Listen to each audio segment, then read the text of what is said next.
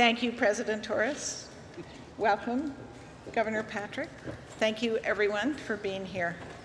The 146th annual meeting of the Harvard Alumni Association at the 364th commencement of Harvard University. It's a particular pleasure to welcome former Governor Deval Patrick of the college class of 1978 and the Harvard Law School class of 1982. Throughout his distinguished career in government, he forcefully argued for the power of education to transform lives. Nothing made that case more persuasively than his own remarkable life, from Chicago's South Side to the Massachusetts State House. When he was sworn in as governor, he took the oath of office with the Mende Bible, presented in 1841 by the African captives who had seized the slave ship Amistad, to the man who had won their legal right to freedom, John Quincy Adams. Governor Patrick can claim connection with both the African heritage of the Amistad rebels and the institutional roots of their defender. Adams, as you heard before from President Torres, was a member of the Harvard College class of 1787 and was both the first president of this alumni association and himself the son of an earlier alumnus, John Adams, of the class of 1755. That kind of continuity across the centuries is not the least of the reasons that we congregate here every spring to renew and reinforce our ties to this extraordinary place. Let me start by noticing what is both obvious and curious. We are here today together. We are here in association. It's an association of many people and many generations. We celebrate a connection across time in these festival rites, singing our alma mater, adorning ourselves in medieval robes to mark the deep rooted traditions of Harvard and of universities more generally. Even in the age of the online and the virtual, an institution has brought us together and brings us back. We have also sung or rather, the magnificent Renee Fleming has sung, America the Beautiful, to honor another institution, our democratic republic, which the men and women whose names are carved in stone in Memorial Church right behind me and Memorial Hall just behind that gave their lives to protect and uphold. When the founders of the Massachusetts Bay Colony arrived on these shores in 1630, they came as dissenters, rejecting institutions of their English homeland. But I've always found it striking that here in the wilderness, where mere survival was the foremost challenge, they so rapidly felt compelled to found this seat of learning so that New England in the words of William Hubbard of the class of 1642, so that New England might be supplied with persons fit to manage the affairs of both church and state. Church, state, and college. Three institutions they deemed essential to this Massachusetts experiment. Three institutions to ensure that the colonists, as Governor John Winthrop urged, could be knit together as one in a new society, in a brave new world. Dozens of generations have come and gone since then, and the university's footprint has expanded considerably beyond a small cluster of wooden buildings. But we have never lost faith in the capacity of each generation to build a better society than the one it was born into. We have never lost faith in the capacity of this college to help make that possible.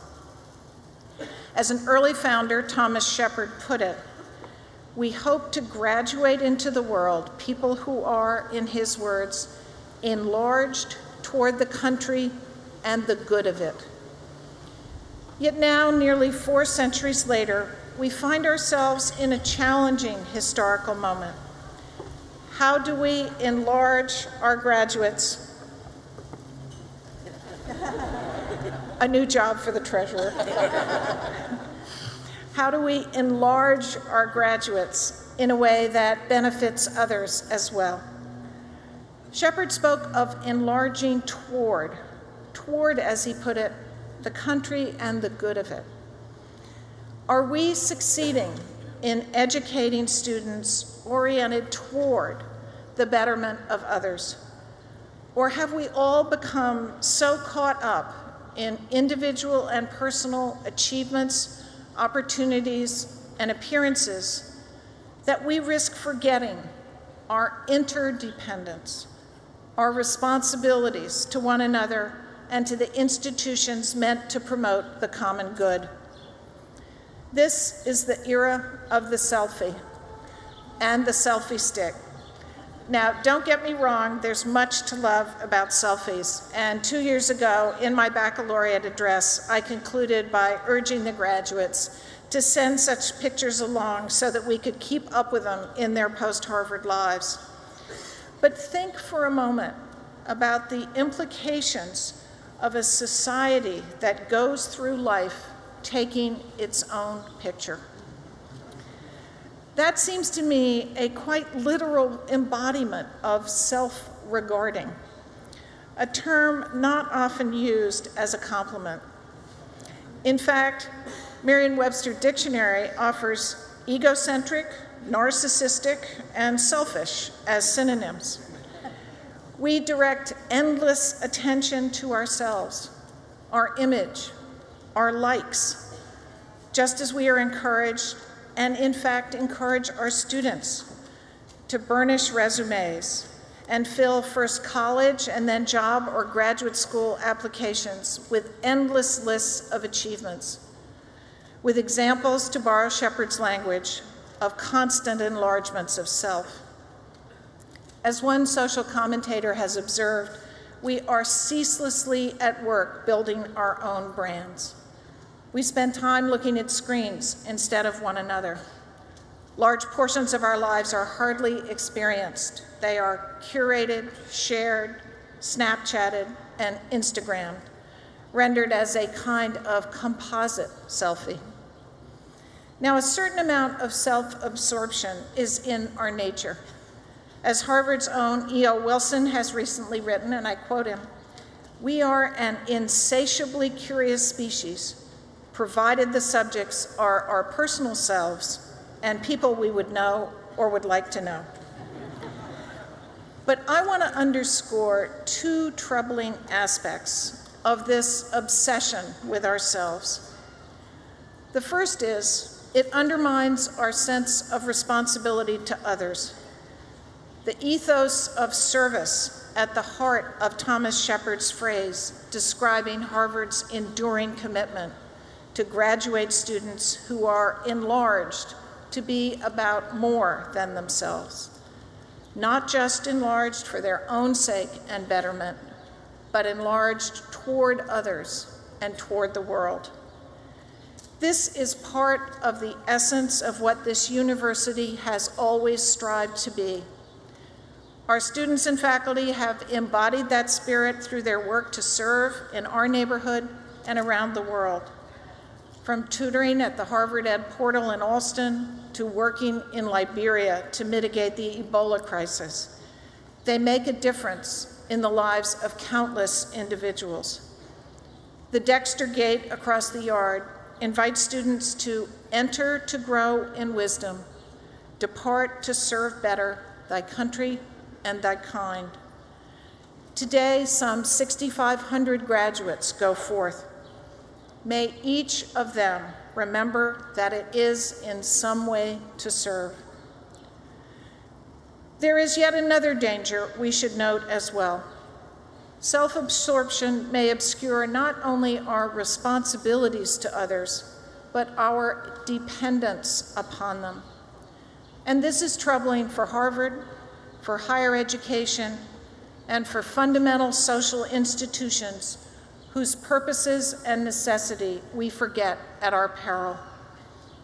Why do we even need college? Critics demand. Can't we do it all on our own?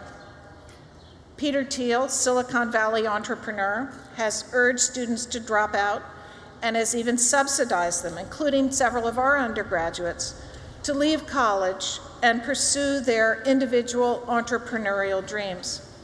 After all, the logic goes Mark Zuckerberg and Bill Gates dropped out, and they seem to have done okay. Well, yes, but we should remember Bill Gates and Mark Zuckerberg had Harvard to drop out of. Harvard.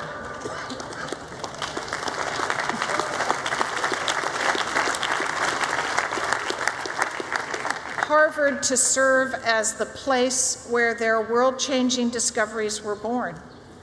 Harvard and institutions like it to train the physicists, mathematicians, computer scientists, business analysts, lawyers, and thousands of other skilled individuals upon whom Facebook and Microsoft depend.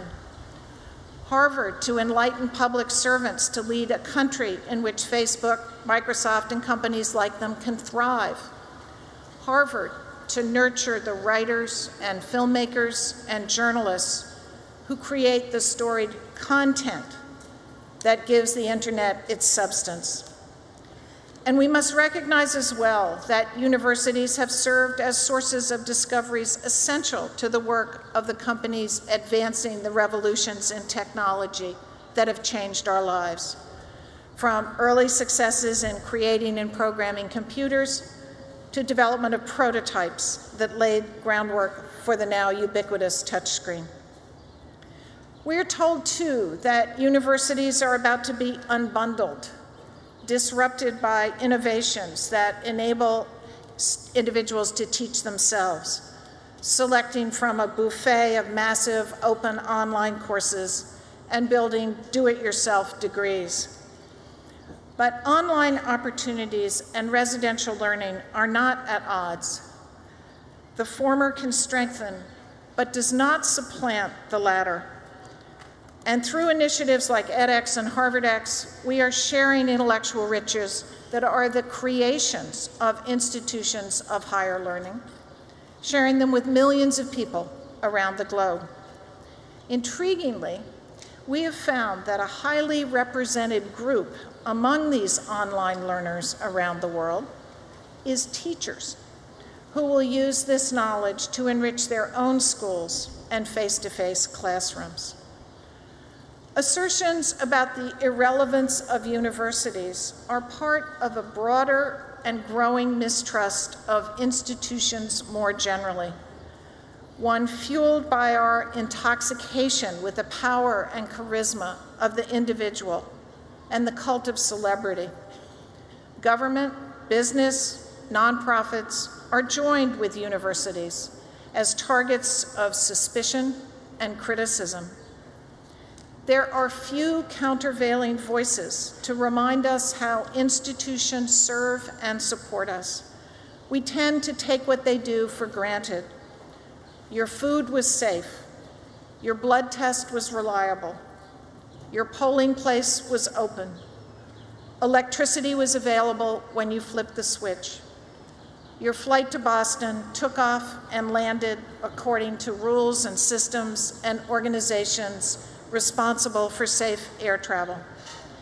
Just imagine a week or a month without this civic infrastructure, without the institutions that undergird our society, and without the commitment to our interdependence that created these structures of commonality in the first place. Think of the countries in West Africa that lack the public health systems to contain Ebola and the devastation that resulted. Contrast that with the network of institutions that so rapidly saved lives and contained spread of the disease. when it appeared in the United States.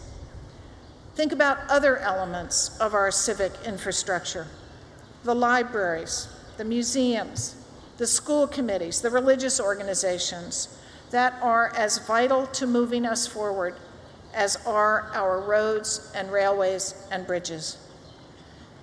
Institutions embody our present and enduring commitments to one another. They bring our disparate talents and capacities to the pursuit of common purpose.